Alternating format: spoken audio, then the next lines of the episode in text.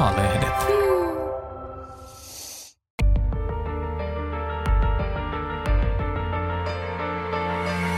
Eeva. Roolien takana. Luku neljä. Häähulluus tekee suhteelle hallaa.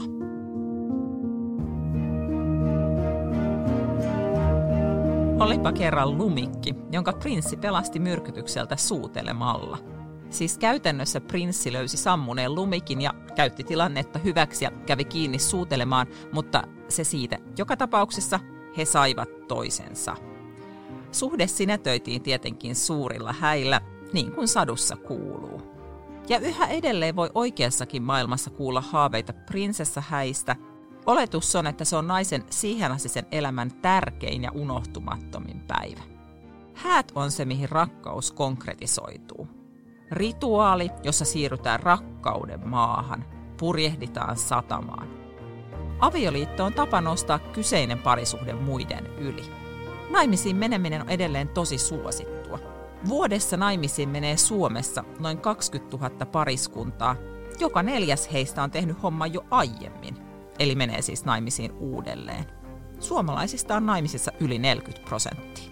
Häät on rakkauden uskon palvontamenot, ja niistä tulee esiin se, miltä romantiikan pitää näyttää.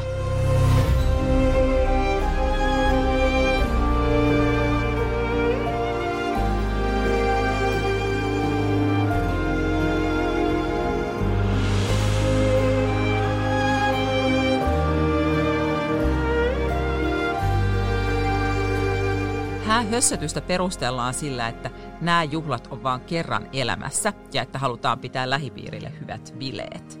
Mutta pakko niissä on olla jotain enemmän, koska onhan esim. nelikymppisetkin vaan kerran elämässä, eikä sinne laihduteta, kasvateta tukkaa tai orjuuteta kavereita viikkojen koristelutalkoilla. Lumikin häävalmisteluihin rekrytoitiin ilmaiseksi työvoimaksi seitsemän kääpiötä ja metsän eläimet – Satu ei valitettavasti valota häiden yksityiskohdista paljon enempää, mutta netin hääsivustot jatkaa siitä, mihin tarina jää. Sieltä löytyy yksityiskohtaiset ohjeet lumikkiteemasiin häihin. Niissä hääpuvun pitää olla malliltaan perinteinen ja tehty kermanvalkoisesta organsasta. Juhlapaikka koristellaan teemaan sopivasti suurilla peileillä ja vieraiden paikkakortit asetetaan pystyyn kirkkaanpunaisiin omenoihin. Koska tätä häät on, loputtomia kulutusvalintoja, visuaalisia yksityiskohtia ja tapahtumatuotantoa.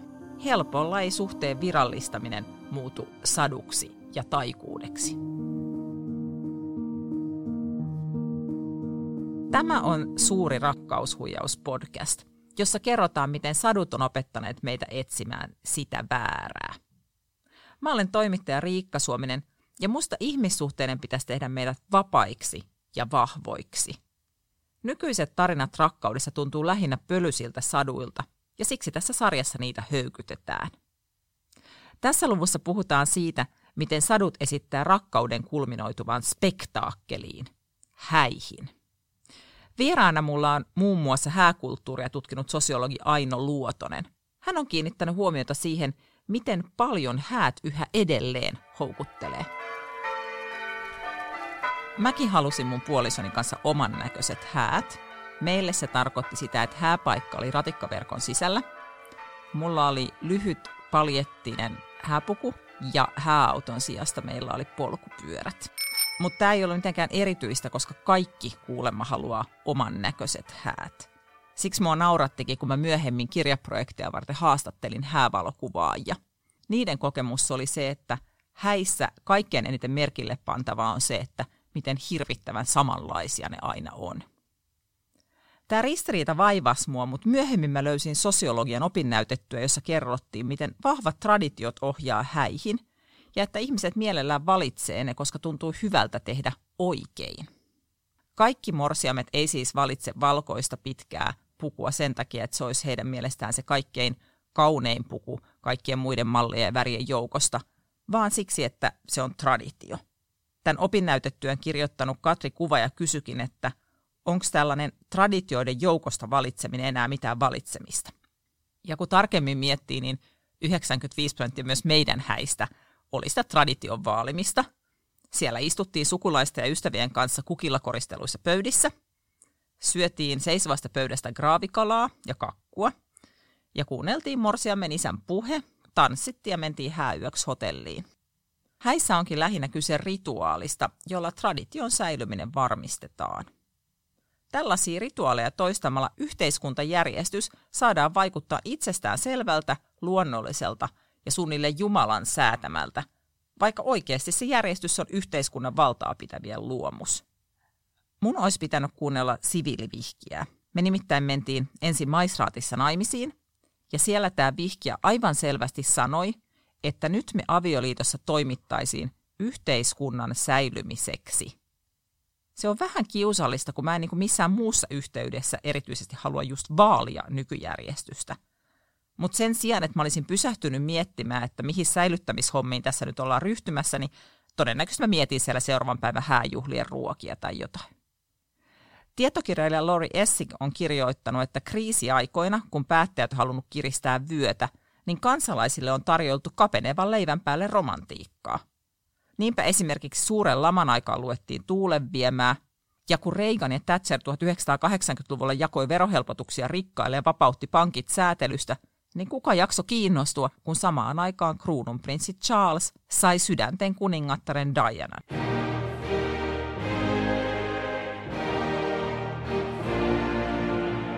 Ne oli meidän 1980-luvun lasten te-häät. Televisiosta niitä katso 700 miljoonaa ihmistä. Hääkrääsän ympärille rakentui oma muistoesineteollisuus. Myytiin Charles ja Diana-aiheisia kuppeja, lautasia, avaimenperiä, konvehteja, pöytäliinoja, mitä ei. Ja sama on toistunut myöhemminkin. Esimerkiksi kruununprinsessa Victorian ja kuntosaliyrittäjä Danielin kohdalla myytiin Ruotsin laivaa myöten hääkrääsää. Kuninkaalliset häät luo myös häämuotia. Tavallisenkin ihmisen on mahdollista saada itselleen pala kuninkaallista elämää, vaikkapa vuokraamalla häihin samanlaiset hevosvaunut kuin kuninkaallisilla. Nämä kuninkaallisten häät on siis lihaksi ja vereksi tulevia satujen prinsessahäitä.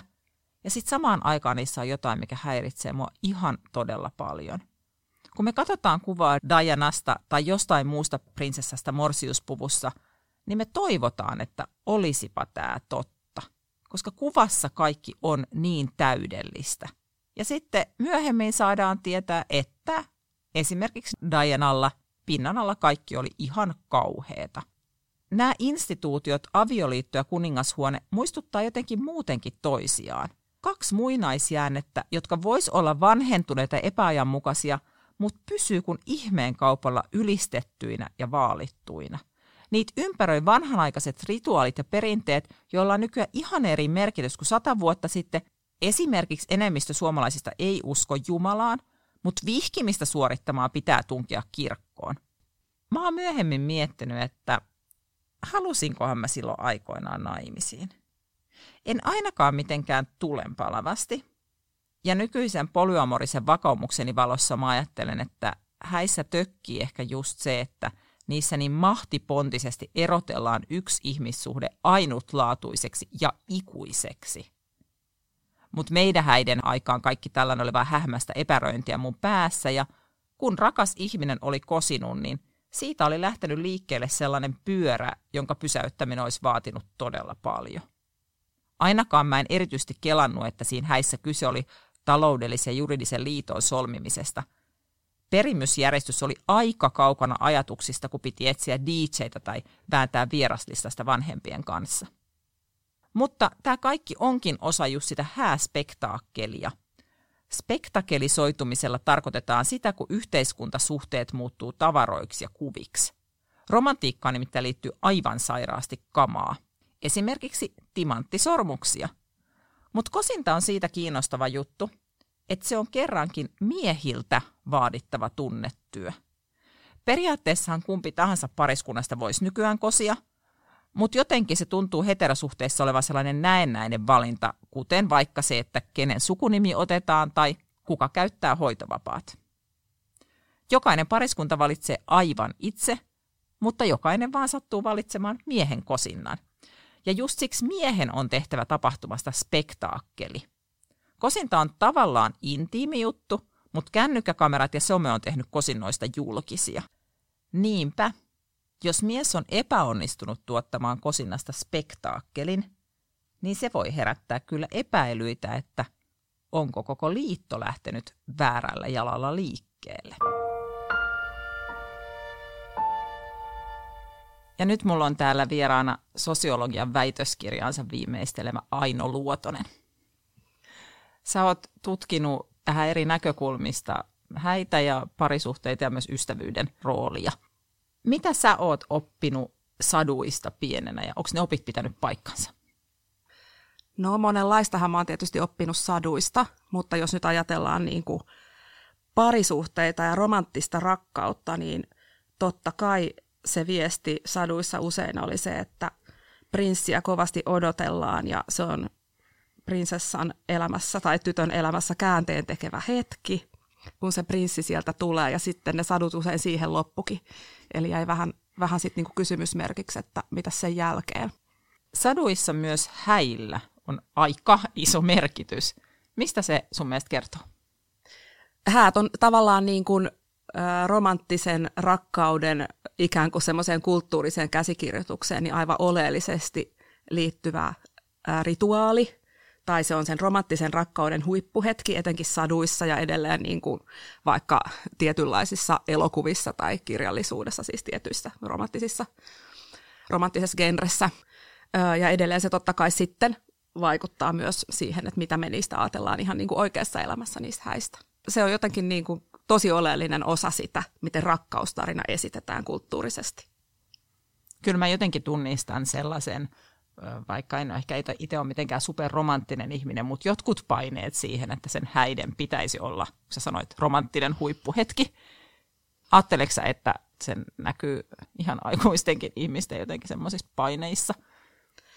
No kyllähän se varmasti vaikuttaa.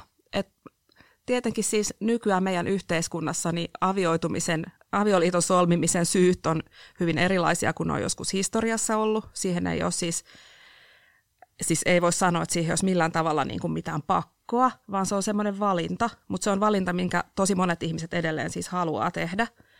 Ja usein se myös tarkoittaa, että silloin pidetään häät. Avioituahan nyt voi ilman mitään juhliakin, mutta tota, kyllä siihen niin kuin kuitenkin useimmilla liittyy häät ja vielä monilla semmoiset tietynlaiset, usein aika loppuun asti mietityt esimerkiksi, että siihen liittyy paljon järjestelyä. Varmasti siitä monet kokee niin kuin paineita, että niiden täytyy olla niin kuin erityinen juhla. Juhlathan on aina niin kuin tietenkin eroa arjesta, mutta häissä on ehkä usein vielä se ajatus, että ne on ainutkertaiset ja ne on ainutlaatuiset. Vaikka me kaikki tiedetään, että avioliitot ei ei usein kestä, tai niitä voi yksilön elämässä sitten, avioliittoja voi olla monta, ja häitä voi olla monet, mutta siihen liittyy kuitenkin sellainen ajatus siitä, että hei, kerran elämässä ja nyt pitää jotain erityistä. Ne sadut heijastuu silleenkin häihin, että, että yhä edelleen törmää kyllä näihin prinsessahääjuttuihin ja naisen päivä prinsessana puheisiin ja sitten on tämä satuhäiden konsepti, mikä on tämä telkkarinkin ohjelma ja muu. Miten susta se ajatus satuhäistä niin näkyy nykypäivänä? Paljon on tämmöisiä niin kuin, tapoja, mitä me saatetaan kutsua siis hääperinteiksi, ja toki ne onkin perinteitä tietyssä mielessä, nehän ei välttämättä kauhean vanhoja. Ja niitä on siis sekä ammennetaan ikään kuin suomalaisesta kulttuuriperinnöstä jotain, mutta sitten tosi paljon on tullut niin kuin angloamerikkalaisesta häätavoista ja ihan siis niin kuin leffojen ja sarjojen ja muiden myötä. Ja nykyään tietenkin siis tämä some ja Insta ja kaikki, että miltä häät niin kuin näyttää, mitä siellä kuuluu tapahtuu ja mitä siellä on päällä, miltä se hääpaikka näyttää, millaisia ruokia siellä voi olla. Ja siellä liittyy myös siihen, että ihmisten mielestä on hirveän tärkeää, että niissä häissä on oikeanlainen tunnelma. Ja se tunnelma sitten on siis tietenkin niin kuin asia, mistä on tosi vaikea saada kiinni, että mitä se sitten on ja miten sitä voi etukäteen suunnitella. Mutta se, miten sitä niin kuin suunnitellaan muun muassa, niin on just tämä, että koitetaan miettiä – ne häiden puitteet semmoisiksi, että ihmiset viihtyis, mutta todellakin niin, että se on arjen ikään kuin yläpuolella, arjen ulkopuolella. Että kaiken pitää olla niin kuin usein sille aika ekstra erityistä, satumaistakin, ehkä vähän luksusta tai aika paljonkin luksusta. Ja nehän on myös paikka, jossa aikuinen ihminen saa pukeutua prinsessaksi. Yhtäkkiä sulla on ihan ok olla hörsöä ja tylliä ja valkospitsiä ja laahusta ja herraties mitä, ja toisaalta sitten siellä voi myös sillä tavalla olla vähän oikutteleva prinsessa, että siinä on ehkä semmoista huumoria ja ymmärrystä sille, että naiset on aika hermona ennen niitä ja äh, kiukuttelee ja oikuttelee. Joo, sehän on älyttömän tärkeää, mitä hääpäivänä on päällä. Ja sitten taas, jos on morsiammia, jotka ajattelee, että se ei ole niin tärkeää tai että ainakaan ei halua valkoista mekkoa, vaan ne haluaa jotain ihan muuta, niin joka tapauksessa se semmoinen niin kuin, ikään kuin perinteinen käsitys, miltä morsian näyttää, niin siihen pitää ikään kuin jotenkin ottaa kantaa. Että jos ajattelee, että no mä haluankin tehdä eri lailla vaikka, että mä paan nyt mustan iltapuvun tai jotain, niin joka tapauksessa joutuu varmaankin kohtaamaan ne kaikki ulkopuolisten ja sukulaisten ja ehkä ystävienkin kommentit ja odotukset siitä, että mitä, et sä nyt laitakaan sitä valkoista satuhäämekkoa, että ikään kuin hääpuku trendit tai ylipäätään se, miltä häissä kuuluu näyttää, niin sehän on siis aivan omassa sfäärissä, eihän sillä ole kauheasti mitään tekemistä, ainakaan mun näkökulmasta niin kuin sillä, mitä ihmiset käyttää niin kuin muuten, muuten arjessaan ja juhlissaankin. Ja kyllä varmasti sulhasillakin on niin kuin usein sit paineita, että voiko sinne nyt laittaa sen ihan peruspuvun, mitä käyttää ehkä työtilaisuuksissakin, vai pitäisikö nyt kuitenkin hankkia jotain ihan erityistä. Ja sanon tähän väliin, että, että se on tietenkin siis niin kuin ihan ok. Eli nyt mä en halua antaa niin kuin sellaista vaikutelmaa, että tutkijan näkökulmasta olisi kyse siitä, että, että missään tässä olisi ikään kuin mitään väärää, vaan se on se, että mä oon kiinnostunut siitä, että miksi tämä on ihmisille edelleen niin tärkeää, kun ajattelee just sitä, että mikä se avioliiton merkitys ja avioitumisen merkitys meidän yhteiskunnassa tällä hetkellä on. Ja mitä sitten taas tulee siihen kiukutteluun, morsiamme lupaan kiukutella, niin tota, joo, varmaan näin ehkä onkin, mutta mä sanoisin myös, että kyllä usein myös sulhaset on tosi aktiivisia häiden suunnittelussa, että ei se nyt kuitenkaan ole mikään vaan naisten projekti. Totta kai siis se voi olla, tai se voi olla ö, morsiammen ja hänen ystävättäriensä projekti tai, tai jotain, mutta tota, esimerkiksi mä haastattelin aikoinaan, tästä on jo aikaa, mutta graduuni siis hääpareja, jotka suunnitteli häitään. Kyllä siinä tuli niin kuin esiin se, että monet sulhaset on kyllä tosi aktiivisesti siinä mukana ja niitä kiinnostaa ne yksityiskohdat ja, ja niiden miettiminen niin kuin yhteistyössä morsi, morsiammensa kanssa. Tosi kiinnostavaa. Onko se sitten ehkä enemmän semmoinen kulttuurinen tarina siitä, että nainen yrittää sormustaa miehen ja, ja sulhanen yrittää juosta karkuun, mutta sen takia helmasta roikutaan jollain sillä, että ei kun tänne alttarille nyt. No siis mä ajattelisin, että siis populaarikulttuurihan edelleen toistaa näitä tarinoita. Eli kun me katsotaan jenkkileffoja tai TV-sarjoja, siellähän toistuu niin kuin se tarina, että naiset haluaa mennä naimisiin ja, ja miehet ehkä ei niinkään. Mutta tässä on myös niin kuin valtava ero kulttuurisesti, ihan jos ajattelee niin kuin siis Euroopassa ja, ja niin kuin Yhdysvalloissa, että kyllä täällä Suomessa nyt kuitenkin sitten se merkitys sille kulttuurisesti ehkä on niin kuin vähäisempi, mä sanoisin, koska se avoliitossa eläminen on todella suosittua, perheen perustaminen, lasten saaminen ilman, että mennään naimisiin on tosi tavallista ja yleistä, ja siinä ei ole niin kuin mitään sen kummempaa paheksuntaa Mua naurattaa, että kun mä kerroin raskausuutisesta niin äidille, niin se, ennen kuin se onnitteli, niin se kysyi, että meettekö se nyt sitten naimisiin. Ja mm. tämä oli 2010-luvulla. Joo. Joo, toki voi, niin kuin, et eihän se niin ole, että enää ei olisi niin kuin mitään väliä. Ja totta kai varmasti voi olla piirejä, perheitä, missä avioitumisella on niin kuin myös semmoinen ikään kuin statusarvo, tai että sitä parisuhdetta aletaan pitää, niin kuin, se otetaan enemmän tosissaan ihmeen vahva se häiden rooli on edelleen viihteessä ja sellaisissa. Televisio on täynnä siis sarjoja, ensitreffit alttarilla, satuhäät, Love is Blind. Näitä on tosi paljon ihan tuoreita sarjoja, missä edelleen häihin kiteytyy tosi paljon. Joo, siis tämä on mun mielestä niin kuin tosi kiinnostava ilmiö. Eli esimerkiksi ensitreffit alttarilla, sitä on nyt jo aika monta kautta Suomessakin, Suomessakin näytetty ja se on vaikka missä maissa mutta todella, että siinä mennään ihan oikeasti naimisiin ekoilla treffeillä, ikään kuin siis tavataan siinä alttarilla. Niin se on kiinnostavaa, että miksi me halutaan katsoa sellaista formaattia, miksi ihmiset haluaa mennä mukaan semmoiseen formaattiin, missä ihan oikeasti mennään niin kuin naimisiin ja ikään kuin simuloidaan niitä ihan oikeita häitä. Että vaikka se olisi sitten ikään kuin näytelty, niin jotenkin se kiehtoo ihan valtavasti. Ja siinä sarjassahan siis varmasti katsojia kiehtoo se ristiriita. Eli koska sehän on valtava ristiriita, että tämä romanttisen rakkauden ikään kuin kulttuurinen huippuhetki tulee niin kuin heti. Ja se pitää ikään kuin tietyllä tapaa näytellä ja pyrkiä menemään siihen mukaan. Ja sitten tietenkin toivoo, että sen jälkeen siitä alkaa syntyä jotain öö, on vaikea kuvitella, että se sarja olisi yhtä kiinnostava, jos siinä ei mentäisi naimisiin. Se on ikään kuin merkki siitä, että tämä suhde on nyt erityinen tai tähän suhteeseen panostetaan nyt ihan eri lailla suunnilleen kuin mihinkään muuhun aikaisemmin. Et se on ikään kuin se avioliiton solmimisen merkitys tänä päivänä monelle, että se pyritään niin kuin erottamaan se parisuhde muista. Riitta Jallinen tätä on hyvin tutkimuksessaan kuvannut. Niin tutkijathan sanoo myös, että kun suhteet on sille haurastunut, että on täysin ok erota ja aika moni käyttääkin tätä mahdollisuutta, niin sitten tällaisella instituutiolla yritetään vakiinnuttaa se suhde ja tehdä siitä sitten semmoinen kestävä ihmisillä alkaa olla myös kokemusta siitä, että, että on aika vaikea tämä romanttisen meidän ideaalin saavuttaminen, että ikuisen intohimon liitto ja ollaan sitten 60 vuotta yhdessä ja se on ihan fantastista ja ihanaa ja saman tyypin kanssa ja tota niin, sängyssä on mahtavaa ja kaikkea muuta. Niin sitten mä ajattelen, että se ensitreffit alttarillahan on vähän myös sellainen, että no kokeiltaisiko tällaista järjestettyä avioliittoa, kun nämä meidän omat itse löytämät avioliitot ei ole niin helppoja, että kokeillaanpa sitä toista, toimisiko se paremmin siis luotetaan ikään kuin asiantuntijoihin, että ne on jotenkin nähnyt musta ja mulle määrätystä puolisosta semmoisia ominaisuuksia, jotka jollain tavalla takaista ja antaisi vahvan perustan sille, että me voidaan oikeasti tästä nyt niin kuin työstää kestävä onnellinen parisuhde. Mun teesi on, että häähypetyksen harmi on se, että se tekee mahdottomaksi suhteiden ongelmista puhumiseen. Näetkö sä, että tämmöisessä häähypetyksessä on jotain ongelmia? Voihan se vaikuttaa niin kuin siihen, että miten helppoa tai vaikeaa on sitten puhua suhteen ongelmista silloin tai myöhemmin.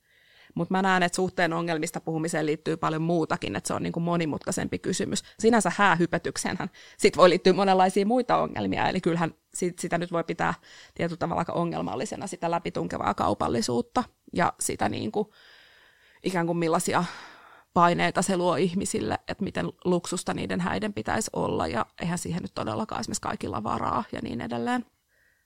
Mutta se, että voihan se osaltaan vaikuttaa, että, että no nyt meillä on ollut nämä täydelliset häät ja meillä on ollut nyt nämä huippuhetket, niin enhän mä nyt voi kertoa sitten, että no ei tämä itse asiassa nyt oikein olekaan kovin helppoa tai ei tämä toimi. Voisiko häät muuttua modernimmiksi? Kyllähän häät niin kuin muuttuukin, mutta mitä se sitten tarkoittaisi, että ne on niin kuin modernit? Että onko se sitten sitä, että, että ne näyttää erilaisilta, esimerkiksi pukeutuminen muuttuu tai tulee enemmän, enemmän variaatio siihen, että miten ihmiset järjestää siellä ruokailun ja miltä, millaisia ne juhlapaikat on.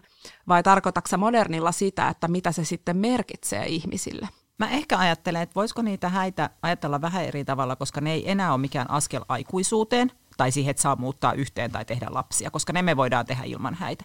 Ja sitten musta tuntuu, että mielettömän kaupallisuuden ja osin somen tuoman paineen myötä on irtautunut niin, että kaikki paukut menee siihen juhlatuotantoon. Ja sitten se, että siinä samalla solmitaan siis joku juridistaloudellinen diili, niin se on niinku sellainen aivan sellainen niinku sivuhuomio.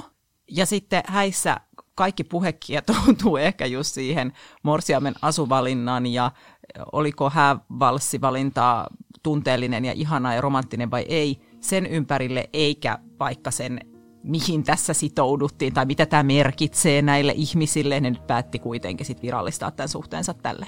Tai tehtiinkö avioehto ja millainen se on. Se olisi ihan siis oikeasti merkittävä ja siis yhteiskunnallisesti kiinnostava puheenaihe.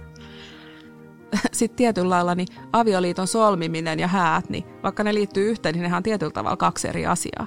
Että loppujen lopuksihan häistähän meillä on aika paljon puhetta, mutta onko avioliiton solmimisesta niin paljon puhetta?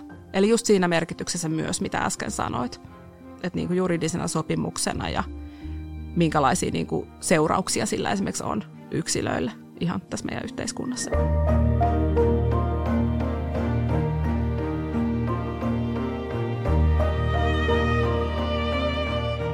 Mä oon miettinyt, että aika paljon ihmissuhdeasioilla performoidaan statusta – Häissä rakkaus näkyy ulospäin, mutta koska häitä on niin harvoin, niin niiden välissä samaa voi tehdä somessa.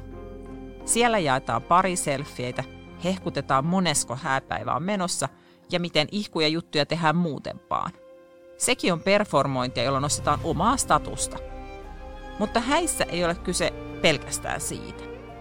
Häiden järjestäminen on naisille aktiivinen keino tuottaa omaan elämään romantiikkaa ja jännitystä – Sitä pidetään kuulemma toimintana, joka auttaa selvittää ristiriitaa toiveiden ja parisuhteen realiteettien välillä.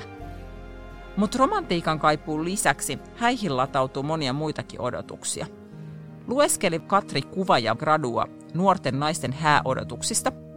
Siinä nousi esiin, että häätunnelma oli kaipuuta johonkin aitoon yhteisöllisyyteen.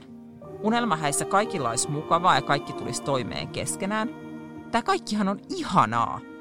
Ehkä onkin niin, että tarvitaan enemmän häitä, mutta ne pitäisi irrottaa siitä taloudellis-juridisen diilin sopimisesta. Ihmiset vois pitää just niin satumaisia rakkauden juhlimisbileitä kuin ne haluaa, ilman että perimysjärjestys, kirkko tai yhteiskunnan säilyttäminen tulee mukana kytkykauppana. Ja silloin niitä voisi pitää myös yksin, kaksin tai vaikka nelisin. Ja vaikka häät herättää mussa vähän ristiriitaisia ajatuksia, niin nykyään musta on aika jees olla naimisissa. Mä pidän jopa sormusta vasemmassa nimettömässä. Musta tuntuu, että mä saan jotain tyydytystä siitä, että vaikka me eletään avioliitossa, niin siitä huolimatta me eletään mun miehen kanssa just niin kuin huvittaa, koska me ei välitetä esimerkiksi avioliiton monogamia odotuksista. Ja kun me tehdään tälleen, niin mä kuvittelen, että me murennetaan perinteistä jähmeää instituutiota sen sisältä päin. Mutta on yksi asia, johon mä kyllä puutun. Jos joku kertoo, että se on menossa vaikka seuraavana kesänä naimisiin, niin mä en heti autopilotilla huokasi, että ihanaa, vaan yritän kysyä, että miltä susta tuntuu. Ties vaikka omien tuttujen joukossa on uusi ruhtinatar Charlene, jota ollaan taluttamassa alttarille kuin teuraalle – olisi mahtavaa, jos ihmisillä olisi kaikissa tilanteissa tilaa puhua ristiriitaisista fiiliksistään, myös häiden suhteen. Häät on tosi iso sitoumus ja on puppua kuvitella, että sellaisiin liittyisi kaikilla aina pelkästään ruusunpunaisia fiiliksiä. Tämä oli suuren rakkaushuijauksen neljäs luku. Seuraavassa luvussa puhutaan siitä, miten saduissa naisen rakkaus muuttaa hirviön prinssiksi. Mutta vielä sitä ennen minä, Riikka Suominen, parisuhteiden Maija Poppanen, vastaan parisuhdekysymykseen. Miksi minua kiinnostaa eniten kelvottomat miehet? Lurjukset, jotka eivät halua sitoutua tai pettävät tai ovat muuten epäluotettavia. Olenko tietämättäni masokisti? Pitäisikö mun yrittää muuttaa miesmakuani väkisin? Halutahan voi vain sellaista asiaa, jota ei vielä omista. Siksi Hanakimmi haluaa tyyppiä, joka ei ole saavutettavissa. Ja lurjus on just tällainen. Rottakokeistakin tiedetään, että varmimmin rotan saa koukkuu sillä, ettei se tiedä, koska se saa palkinnon. Eli ei tiedä, milloin vastassa on lämpöä ja hellyyttä ja milloin puhelimeen ei saada yhteyttä. Kelvoton mies on siis rottien herkkuautomaatti, joskus ihana, usein pettymys. On tämä sanonta siitä, että naiset aina rakastus renttuihin, mutta tutkimusten mukaan ei ole kyllä todisteita sellaisesta biologisesta mekanismista, joka ohjelmoisi naiset johonkin tällaiseen. Sosiologit on sanonut, että pikemminkin miehet opetetaan käyttäytyy rentusti ja naiset kiinnostuu siitä, kun asiasta aina jauhetaan. Ja sitten on muistettava myös, että kelvottomat miehet on yliedustettuna – esimerkiksi kelvottomiin naisiin verrattuna, koska yhteiskunta sallii miehiltä huonompaa käytöstä kuin naisilta. Yhteiskunta myös hellii käsitystä talttumattomista ja sitoutumiskammoisista miehistä. Ehkä nainen haluaa ajatella, että miehen renttuus kertoo boheemista ja taiteellisesta oman tien kulkijasta, mutta lurjuksen syy epäluotettavaan käytökseen voi olla ihan vain päihde- tai mielenterveysongelma tai yleinen elämänhallinnan puute – mutta voiko ajatella, että nämä rentut miehet täyttää sen, mitä tämä kysyjä kaipaa? Turvallista asuntolainan jakajaa tai luotettavaa vanhempaa heistä ei saa, mutta ne voi silti olla ihan hauskaa seuraa.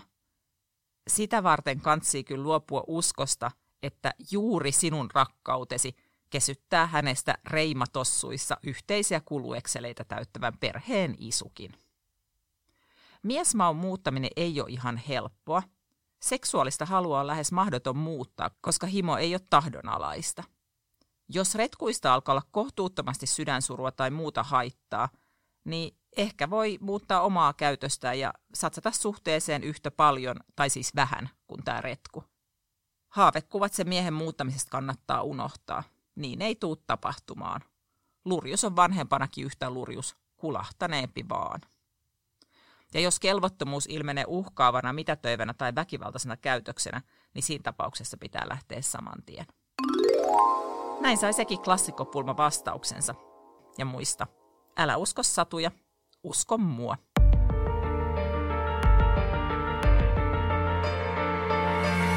Eeva.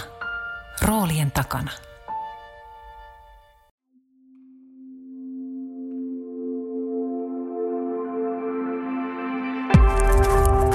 A-lehdet.